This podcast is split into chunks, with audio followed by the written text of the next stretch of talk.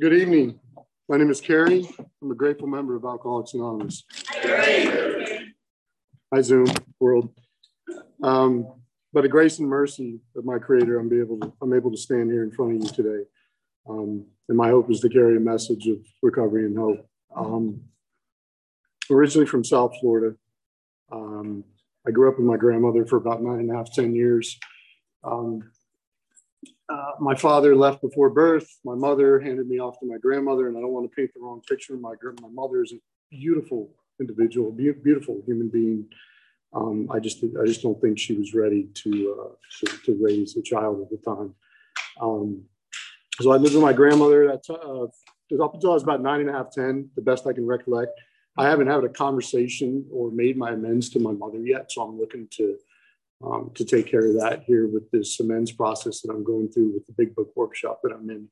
Um, and I just got some really good news. Um, I have an open indictment in D D a D W I case in New York, and um, I just got some really good news that the warrant was vacated in December.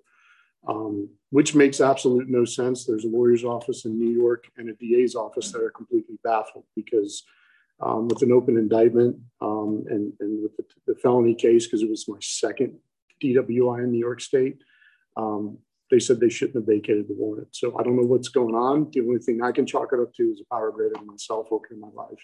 So that's what I hope to convey here to you today. Um, so I grew up with my grandmother till I was about nine and a half, ten.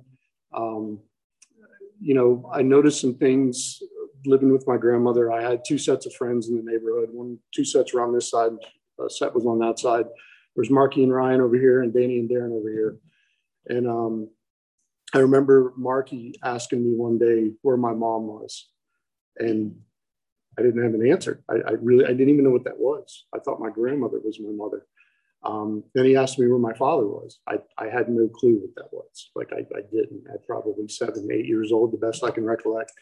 Um, and uh, I remember from that moment, I remember looking at their family dynamic, Marky and Ryan, they had a very affluent family.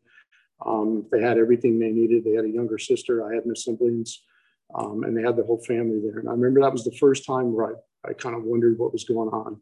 But of course, in that young of an age, it just kind of went right off, you know.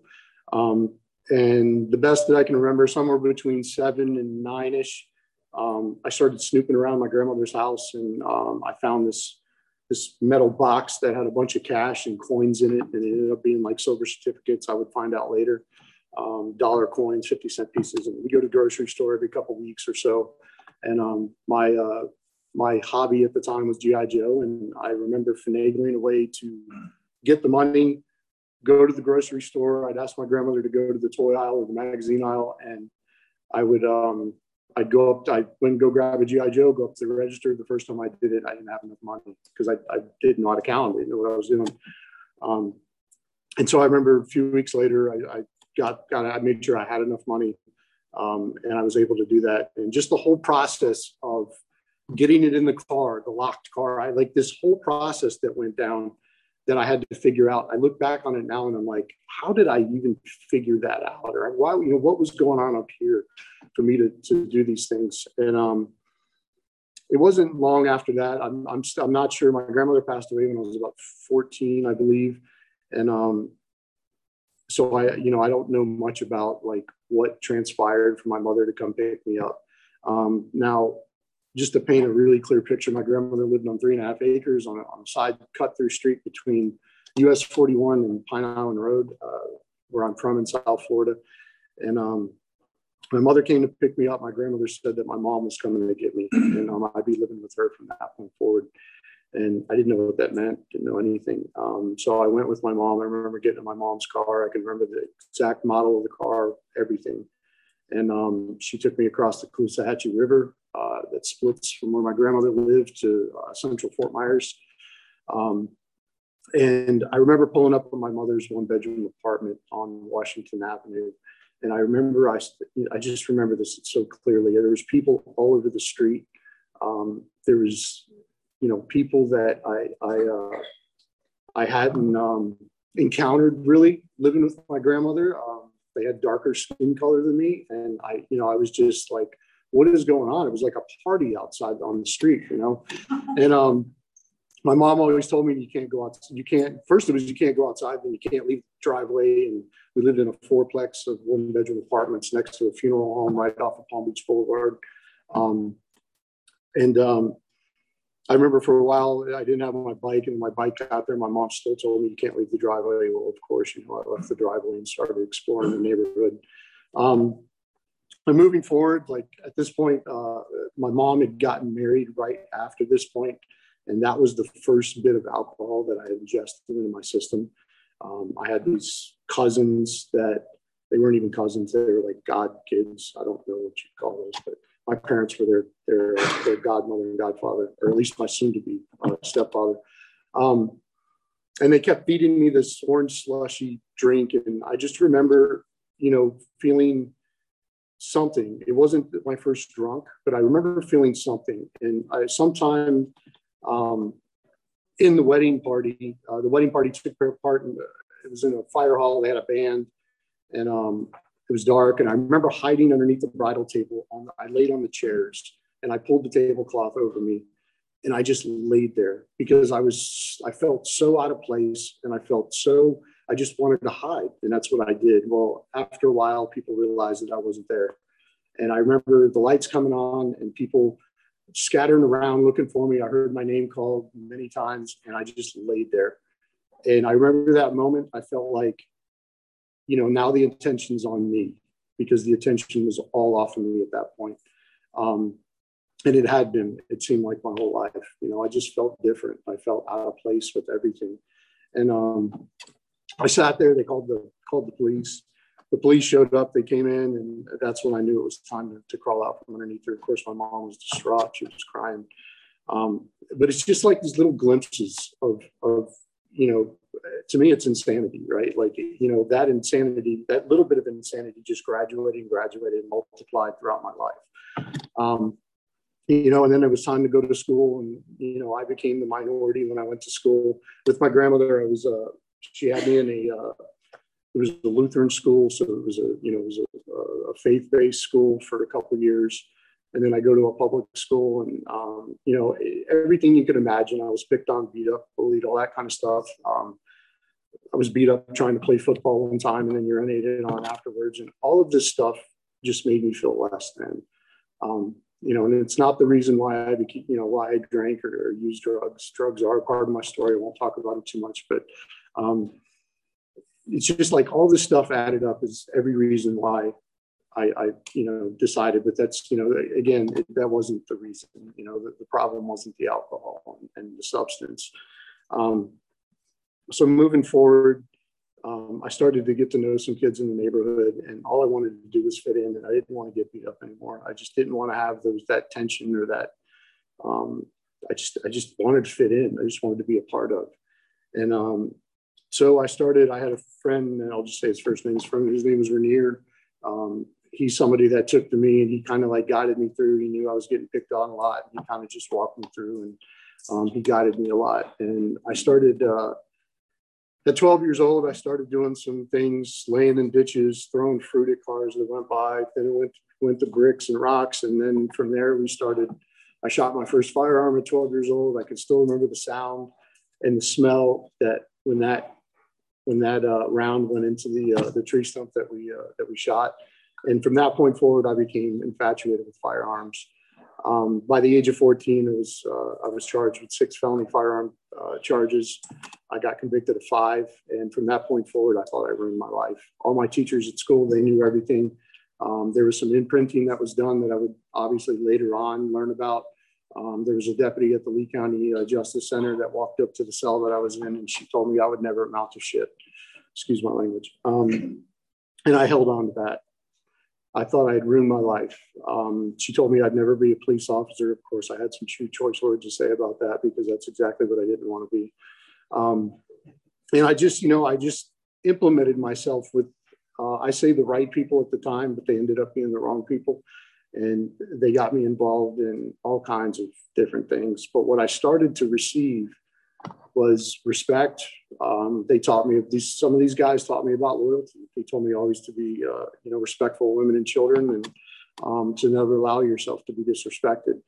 And um, so into my mid-teens and late teens, all of this uh, behavior and um, the happenings, they just multiplied over and over again. And, um, you know, I, I, I had no, I hadn't drank yet. Um, let's see, fifth, right around fifteen, sixteen was like my first drunk. Um, some buddies and I took a, a cooler out of somebody's pickup truck and we went up to the high school pool, which we lived right across the street from, and, and we drank. And that night I felt it. I remember walking home, I, well, trying to get over the fence to get home was, was, a, was a trip, but I remember walking home that night and, um, you know, we, I was in the middle and I had these two guys on my arms and we're just laughing and cutting up, man. I finally felt like I was accepted and I was there. It was at that point. I felt that ease and comfort, you know, and, um, and I remember just wanting to do that every weekend, and that, that would just continue on. Um, You know, the I, some people in that neighborhood that I uh, met with my mother, they became my closest friends. There was uh, there was nine of us total. Um, there's only uh, two of them that are left today. Uh, drugs and alcohol played, or was, uh, it was a reason, or at least was involved as to why those those seven aren't with us today. Um, two of those guys were were my closest closest friends, period, on this earth. Um, I get choked up every time I get to this point because the pain still runs deep. Um, I live in a place of honor of, of the, the people that have transitioned, um, but it still it still hurts. Um, I'm not sure if I'll ever get rid of it, but um, I know that uh, if I live in honor um, of their memory, then you know I'm I'm, I'm doing the right thing, and I uh, I know today that if I stay sober, I'm doing the right thing as well. Um, Both of those two, my closest friends out of those nine, um, or at least the seven that were uh, that transitioned, um, they both uh, took their own lives. And without getting into all the happenings and all the stuff that we got involved in in our twenties, um, I don't like to talk too much about, you know, or get caught up in too much about what it was like. Um, but things got really, really crazy, really fast. In our early twenties, we opened up a business and um, that centralized in uh, East Coast of South Florida. So we moved over there and, um, you know, you got twenty-one, twenty-two year olds running around with a couple hundred thousand dollars between, you know, the, the three or four of us at the time, the money that was coming in. We didn't know how to manage it. We didn't know what to do. All we knew was to buy more product, throw more parties, and, and just do what we wanted to do, which was drink and, and do other things as well. Um, it got to be too much for, for my closest friend out of all those guys. Um, Sean was, was, if you put one hundred people in front of me, he's the last person I would have thought would have put a gun to his head and pulled the trigger. Um, but that's exactly what happened. Uh, February thirteenth, it was a Friday the thirteenth, nineteen ninety-eight. Um, he was on the phone arguing with his girlfriend, and um, his mom kept telling him, uh, Bubba was his nickname, Bubba, to put the gun away, put the gun away. And she went out to the mailbox, and as she was checking the mail, the gun went off. Um, my friend Andre was on the way over to the house to let him borrow his car because Sean's car was in the customization shop getting a bunch of work done. And um, he wanted to go back down to Fort Lauderdale to work things out with his girlfriend. And um, he didn't make it over there in time. Uh, uh, Andre was a, uh, a former uh, med trained uh, Army guy. Um, and um, there was nothing he could do. Um, they got Sean to the hospital, and at uh, eleven o'clock that night, eleven thirty, they pulled the plug on him.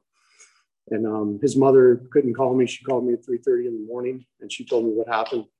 Um, I was devastated and distraught.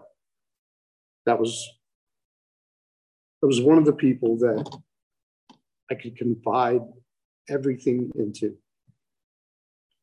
We laughed. We laughed so much and, and just had so much fun. We watched each other's back. His mother, we call her Mama because she's just a sweet woman.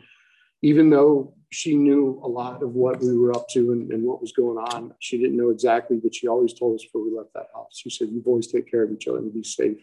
I'll never forget that.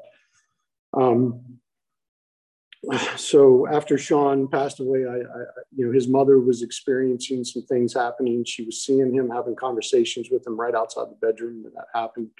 I wasn't seeing him, but I was having conversations, and I felt him with me, and I felt him around me. And it was the evilest, most darkest feeling. I didn't know what to do. Um, I was scared. And after uh, another happening that took place uh, in my uh, townhouse, um, as I was feeding a cat at the time, um, the whole house vibrated. Now, this is South Florida. We don't have earthquakes, and if they do, they take place off the coast. And um, Only time there's loud noises is when there's, you know, thunderstorm, and when the shuttle would come back and re-enter it, and you would hear it or take off. And um, but this, like, I, I can tell you that if I took this podium right here and just vibrated, the whole house vibrated. It was the most bizarre thing ever. The cat took off. That's how I knew it wasn't me. And I wasn't under the influence at the time. I ran to my bedroom, jumped on the top of my girlfriend at the time, and I was bawling my eyes out. That was the moment I knew that I had I needed to do something. And um, so after a while, one of uh, uh, Sean's mom's friends uh, suggested she go to a church and, and talk to a priest, and that's what she did. After about three weeks or so, three to four weeks, she called me and she says, you know, I don't know what's going on, but something's, something's happening. She goes, it's starting to, to minimize and it's starting to alleviate. She goes, I think you should talk to somebody. Um, my grandfather was still alive at the time, and my grandmother had been separated since they lived in Florida. And um, he was a member of a Catholic church. Uh, this is the type of guy that uh, if he wasn't watching baseball or football, or there wasn't one on, he had Catholic church on his T V. That's just what he was. And um, so I went to my grandfather and I said, I need to talk to somebody at your church. So I did that. And uh, he got me in touch with a priest that I had seven sessions with over seven weeks. Um, most of the time during those seven sessions, I did most of the talking. Um, seventh session, uh, the priest said, this is going to be a little bit different. He says, I'm going to do most of the talking, and hopefully I'm going to, he said, connect some dots for you. And I say that a lot because now, going through the twelve steps of Alcoholics Anonymous, I'm able to look back and I'm able to look at who I was, how I was, and connect the dots to how it all evolved and how it all ended up. And um, so he went on to explain to me about, you know, being souls being trapped and all this stuff, purgatory and all that stuff. And um, and at the beginning, he says, you know, I'll have a question for you at the end of this. And um, I said, okay. And so we got to that point, and, you know, I felt a little bit better. He asked me if I felt a little better. I said, yes. And um, he says, you got ready for that question? And um, I said, yeah, go ahead, shoot, you know. And um, he said, so why are you here? And I was like, well, I came to you to, you know, to, to get answers. And now he was stopped. He goes, the only thing that God wants you to do is answer from, from your heart and not your head. He goes, because this up here will twist you and throw you. And, and again, I didn't know anything about recovery. I didn't know anything about any of this. And, you know, going through recovery years later, it all, all just makes sense. The dots connected. Um, and so he said, uh, you know, just answer, try to answer from your heart, because that's what you, that's what God wants. And um, so I sat there for a minute, and I remember kind of like rubbing my knees, and I was like, you know what, man, I'm twenty-four years old. I ain't got no clue. And he said, stop. He said, it's usually the first thing that comes to you like that. I took a few seconds, and I just said to help people. I don't know where it came from. I wasn't the type of person that helped anybody. I helped myself, and that was it. And the people that were directly around me. Um, he stood up, he grabbed my arms up underneath, shook me, and he said, son, that's why we're here. He said, that's our purpose. To love and help one another. Um, so moving forward, um, you know, dealing with the transitions of, of those other six men. Um, one of the men's, his his sister was uh, his sister sister was oh, it's so hard. His sister was murdered over a direct, kind of indirect result of off of what we were involved in, and I was getting like these intuitive signs, and I saw these visions of one night laying in bed when I couldn't sleep, and um, all they kept saying was, it's time, it's time. I went to one of my friends and I said, we got to get out of this, man. So, something's not right. This is evil. Um, two and a half weeks later, that gentleman passed away. Um, he was shot, killed. And um, so it's like I look back and I, I see all, I see where God was in my life. My creator was in my life the whole time, you know, but I was just too blind. My eyes were shut. You know, my eyes were completely shut. And um, that's when the drinking really took off. Um, and then in two thousand, then I uh, I got involved in all kinds of stuff in South Florida. Um, if you know anything about South Florida, the prescription pill business was was off and popping. And it was a wild, wild west down there. And I was fully enveloped in that. And um, October of two thousand ten, the database was going up and we knew it was going up. So I got out of there because I thought for sure there was going to be indictments that were going to roll. And um, so I went to New York with a friend of mine just to clear my head and kind of get a hold of it in case the indictments came down. I had time for a lawyer to react. And um, I got up there and I was good for a while. I wasn't drinking, I wasn't smoking, I wasn't doing anything. And um, then I started, you know, partying and, and doing this. And um, I was asked to, to take a job at the place where my, my uh, buddy that owns a restaurant in South Florida, he closes his restaurant for four months out of the year down in Florida and goes up to New York, and he works up there. And he makes really good money in about two, three months, and then takes that money and invests into his uh, business down in Florida, which is still open. And um, so I went up there and I started working for his boss, and um, it was it was the uh, the business that I came from, which was the marine boat business. And um, you know, I just remember like just not having any purpose. Like I started having these glimpses of just, what am I going to do with my life? I know I can't do this stuff forever. I know I'm not going to last. I'm going to end up locked up for the rest of my life, or I'm, I'm going to disappear. Somebody's going to leave me in a field or a ditch. And um, it just escalated. You know, I remember uh, December of two thousand fourteen is when um, my, my choice of drink was vodka, and um, something, something snapped, something happened. Vodka turned me into an angry, violent drunk. And it was never like that. I was always the happy guy hooting and hollering and just having a good time. Something flipped in my brain and in my body, or spiritually, when I look back at it. And um, I started putting my hands on people, um, attacking people for no reason, like, and not remembering any any of it until the next day. And we all know those those things. Instead of just waking up in bushes, now I'm attacking people, and like cops. And I mean, it was just, it was absolute insanity. Um, and I remember asking myself, in drunken stupors before I blacked out, like, what is wrong with me? What is wrong with me? I, I can't stop. Like the bottle, like I remember sleeping with my bottle, you know, I ended up switching to tequila, and then I became that happy drunk again. And then tequila just stopped working. I could drink a whole bottle of Patron and, and nothing would happen. And um, so I went to the next best thing that, that I knew that I couldn't stand the taste of, which was whiskey, because it gave me that instant effect that I was looking for. It took me instantly out of myself, and it got me out of right here, right now, immediately after a few swigs. And I had already had a, uh, my first D U I was in two thousand six in uh, South Florida. Um, uh, officer saw me sleeping in my truck. I still have sort of, I, I mean, I don't have resentment anymore about that, but it's just like, really? I was sleeping in my truck. I tried to hand her a twenty dollar bill instead of my driver's license. I don't remember that, but when I read my discovery, I was like, Jesus. Um, so that was oh six. I got my, uh, my next um, D U I was up in New York, uh, two thousand thirteen, December of two thousand thirteen.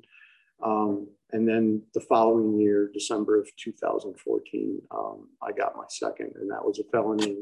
That's the one I'm currently open and, and fighting against. Um, but something happened, um, again, like it escalated that quick for me. It was a very, very slow progression for me.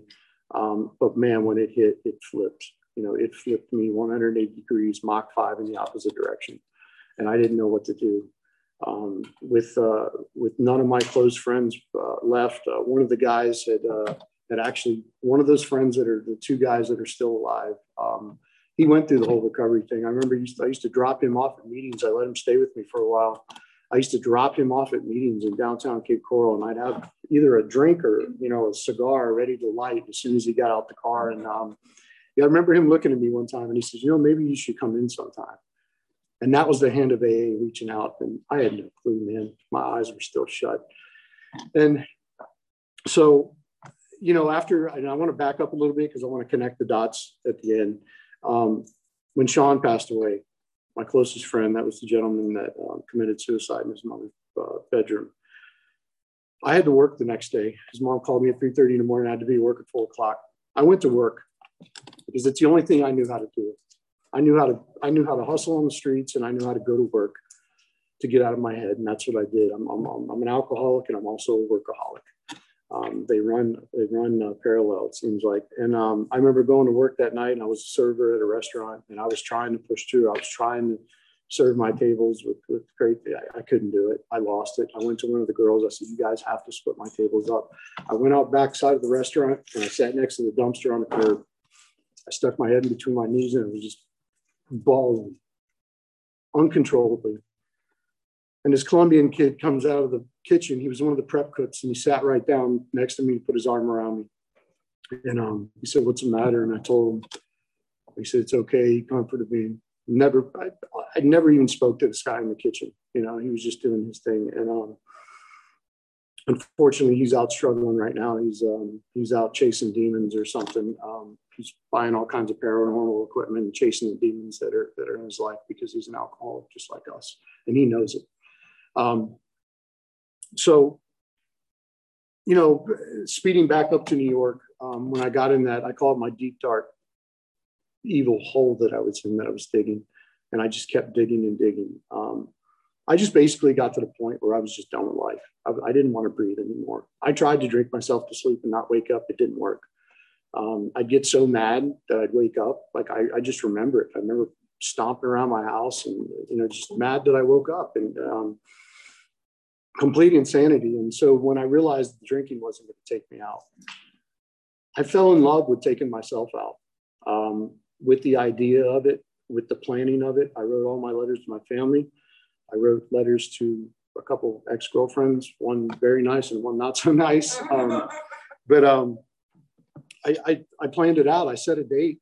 And I remember, you know, somebody said it in one of our meetings last week. He said it so perfectly, it hit me right in my heart. He said, there's something eerie about um, planning your own exit from this earth. Um, you actually like, you know, and I know for me, he said it perfectly, like you actually become obsessed with it and you fall in love with it, and it's like comforting. That's the point I got to. Like I was actually like, like it, it was like I, you know, it was like I was meeting my future wife or something, or you know, dude, just like I embraced it and I fell in love with it, and the comfort was just absolutely crazy. Um, I ended up. Um, I couldn't figure out how I was going to go. Um, I couldn't shoot myself because that's how Sean went. Taking a bunch of pills, that just sounded brutal. Um, I thought about the hanging stuff, and um, I was laying in bed one morning, about six, seven o'clock in the morning. I lived right on top of a mountain. It's called Radar Hill. Um, and right down at the bottom, across the street, is the, uh, it's a major railway that runs from the east to the west coast. And um, it runs right next to the Susquehanna River up there in upstate New York. And um, I heard the train. I heard that train horn. And I said, that's all, that's it right there. So the next day on my bike, I went down there, I napped for a while, I went down on my bike and I went down to the river, and I got on that side of the river and I found a place, and that's what I, that's, that's what it was. That's what I was going to do. I was going to take myself out on those tracks. And I remember looking up videos, looking up pictures of people that had done it. I had like researched and studied about how long the brain is alive after it's off of the body. And, you know, this is, this is the complete insanity that alcohol took me to. It was just absolute. I look back on it, I'm just like, my gosh, I can't even believe that was me. It, it wasn't me. It wasn't my true self. It wasn't me connected to any power greater than myself. I had no power in my life. I never had any type of faith or, or religious background. The only I always say the only time I ever prayed was when I was locked up, or I was driving down the road, and I knew that if I got flipped, that I was I, I could be in trouble, you know. And then I'd start praying then, you know. And so looking back, you know, it's like, what was I praying to? If I didn't believe, and I, you know, I, there's no way I could possibly believe in a power greater than myself, or a God or creator or anything, because they took all my friends, you know, how can I believe? Like, I, I just shut everything out. I can't say I was agnostic. I can't say I was any of that, but um, things just, they escalated from that point. And um, it was about one thirty in the morning um, on a night I'd been with some friends, and um, They had, they had to drive me home because I was too intoxicated to drive myself home. And um, they let me out at the post office because we were snowed in, and um, I blacked out. The last thing I remember is their taillights going down the road. And um, that's it. Next thing I remember is waking up in a bunch of rocks and, and grass, and um, just freezing cold. And my phone was ringing. Now, that gentleman I talked about that sat next to me on that curb outside that dumpster, outside that restaurant, I hadn't talked to him in over a year. And it was him. He was out here in California. He was eight months sober. He was up in L A. And um, he went, uh, he worked a food truck in downtown L A. So he had to get up at like three thirty in the morning. And um, he started prepping, getting ready. And um, he said he got down on his knees and he prayed, because that's where he was at in his recovery. And um, he said, as he was praying, he thought about me. And so he made a mental note, I need to call him. I haven't talked to him. I need to let him know what's going on. This is one of my brothers. I mean, he's, he's family to me, even though he's not blood, he's family. God put him in my life at my worst, I thought worst possible point at that time. Um, you know, and, that, and that's just how it works. You know, that's how, how God works in our lives. And, um, it took me so long to, to even accept that. And um, so I picked up the phone and um, I just immediately started crying. And he asked, you know, what was going on. I told him, like, I don't know. I'm sitting here next to these tracks. I mean, I'm, I'm laying down at the embankment of the railroad tracks, right in the spot that I planned to go. I was about two and a half weeks or so prior to my date that I set. So that's how close I was. Um, why I took myself down there in a drunken blackout, I don't know. I can't tell you. I was blacked out.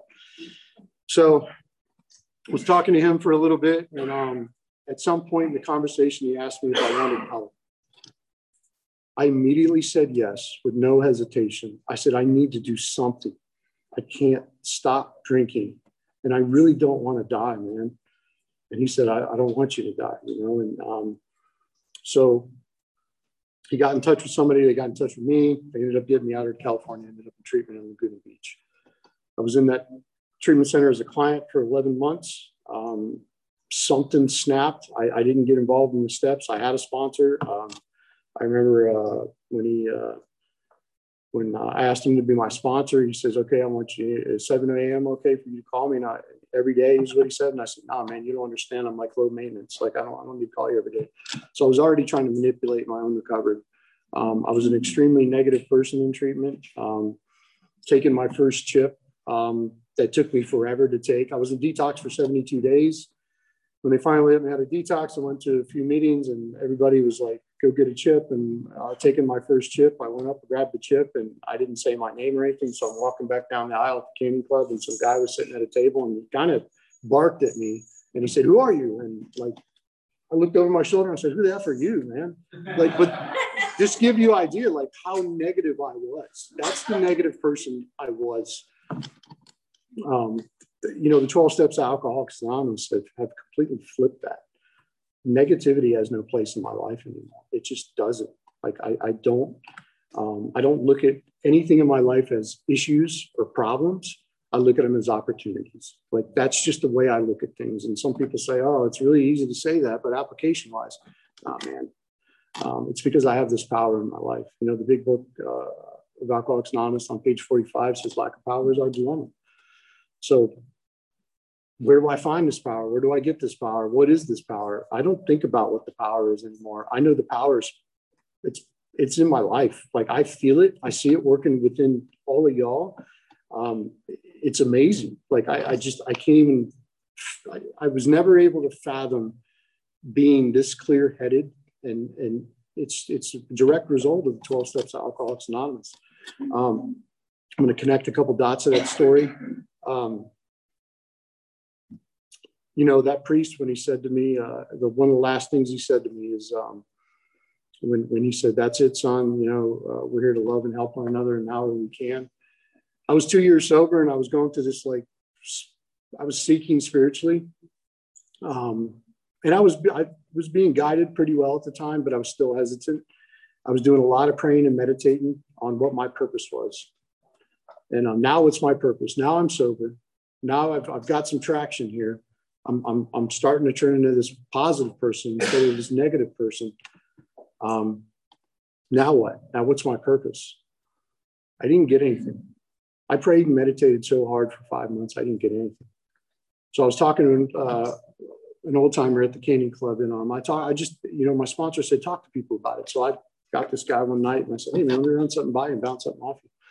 So I told him where I was at and he says, man, he goes, uh, did you do a four step? You did a fifth step? I said, yeah. He said, on them columns and all that stuff you've written down, what, what did what did all that stuff go back to? And I was like, selfishness and self-centeredness. And he says, it kind of sounds like you're being selfish, man. Because you're praying for your purpose. Because think about everybody else in this world. Let's, you know, think about this whole world and everybody in it as, as one. Um, and um, so I did that. It, it, it was maybe two weeks, maybe not. I had, we had this beautiful balcony that, you know, overlooked uh, Victoria Beach. And Um, I remember that was like my first spiritual occurrence happening.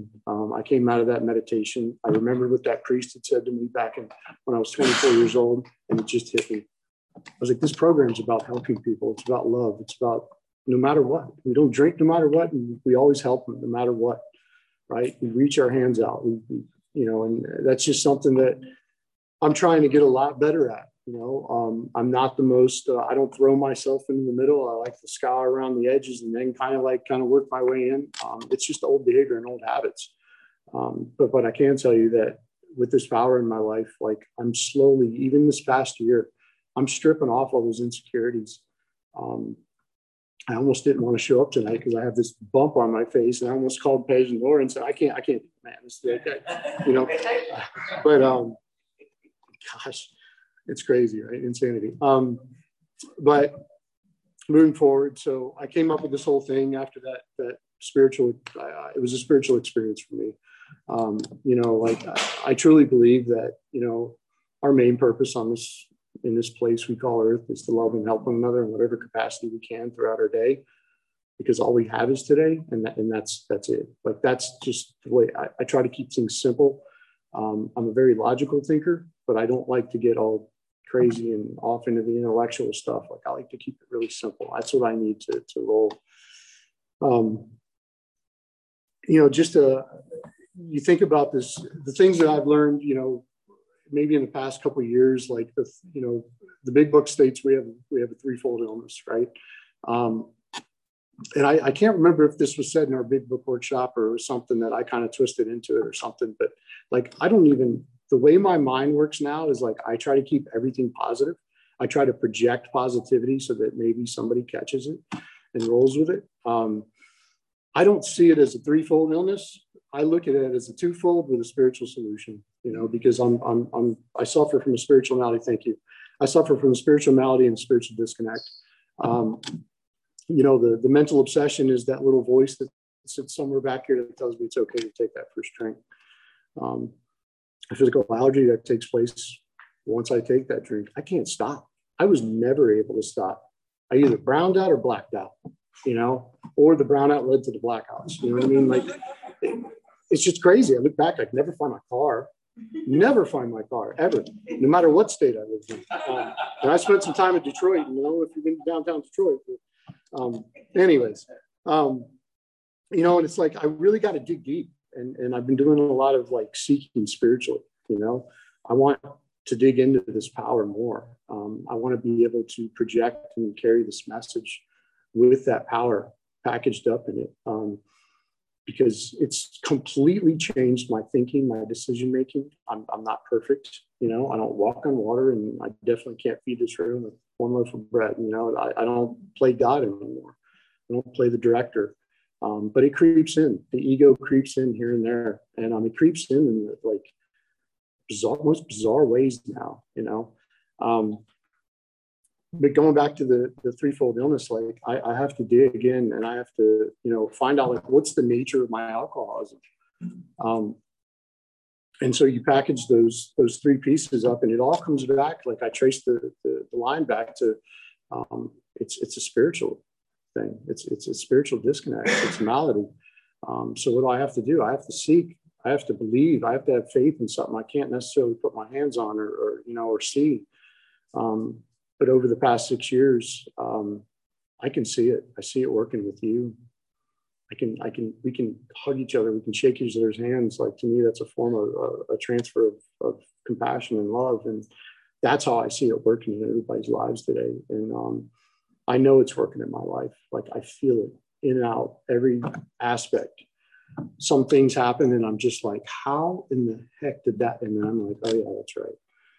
Like there's something else going on there. It's a lot deeper. And that's what takes place in the big book, Alcoholics Anonymous, and throughout the steps, like, you know, page forty-five says it, um, you know, when it's talking about lack of power is our dilemma, and it talks about, where am I going to find this power? The next, I think it's the first, second full paragraph on page forty-five, it says the main object of this book is to enable you to find a power greater than yourself, which will solve your problem. Two years in, I didn't know that, that alcohol and drugs weren't my problem. And that's when I started realizing that I'm the problem, you know, and that's where the real like recovery kind of bled in, um, realizing that I have to take a look at my bedevilments. I have to take a look at, you know, the nature of the alcoholism, and, and it, you know, the, the, I can easily become a walking bedevilment, um, as it's talked about on page fifty-two. And, um, you know, and I look back, um, I look back to those days where I said I didn't want to drink. you know, and as it talks about in Jim and Fred's story and uh, more about alcoholism, it talks about um, not a cloud on the horizon. Oh my gosh, man, I look back and it was so many times like, no, I went way too hard last night, or I went way too hard last week. I'm going to keep it cool all D D, you know, like all this. Oh man, I was always drunk. I came up drunk every time and mixed up in this and that. And I mean, it was just insane, complete insanity. Um, or something I wanted to tie in and, and I just, I lost it. Um, but, you know, I, it's like I talk about the benevolence. I talk about, you know, what are the source of my bedevilments? What are the source of my alcoholism? What's the source of all this? And, you know, Bill W says it's selfishness and self-centeredness. And um, it's, it's just perfectly lined out in twelve Steps of Alcoholics Anonymous. And, um, you know, it, I remember reading that book and none of it making sense so many times. And I heard somebody refer to it as a big blue sleeping pill. And I thought that was hilarious because that's what it did for me the first like years. It just put me to sleep. But, um, you know, now it's like I can open that book and, uh, you know, I can look at some of the lines and look at why they put certain words in certain sentences, why these sentences here. It's just, it's one of the most amazing things that I've seen. It's one of the most amazing things that I've gone through. Um, it's completely turned uh, a negative individual that only cared about money and only cared about worldly possessions. And, you know, I can sit here in front of you today and say, honestly, I can care less about all that today. I really don't. I mean, we all want to have nice things. Um, But all that stuff drove me. It drove the obsession, and in the end, it was alcohol that was that was that was my king. And um, I'm just I'm so blessed to not have that, you know, that decision making and that thought processes in my life that I had once before. There was so much evil and so much everything around me, and I never once took a look at how I was affecting people. And the twelve Steps of Alcoholics Anonymous allowed me to see. You know, it opened my eyes up. And I remember the guys on the street years ago telling me, keep your eyes wide open, keep your mouth shut. And, you know, I, I kind of took some things that I learned out there and applied it to here. And it's like, you know, I want to, I want to be able to hustle at this.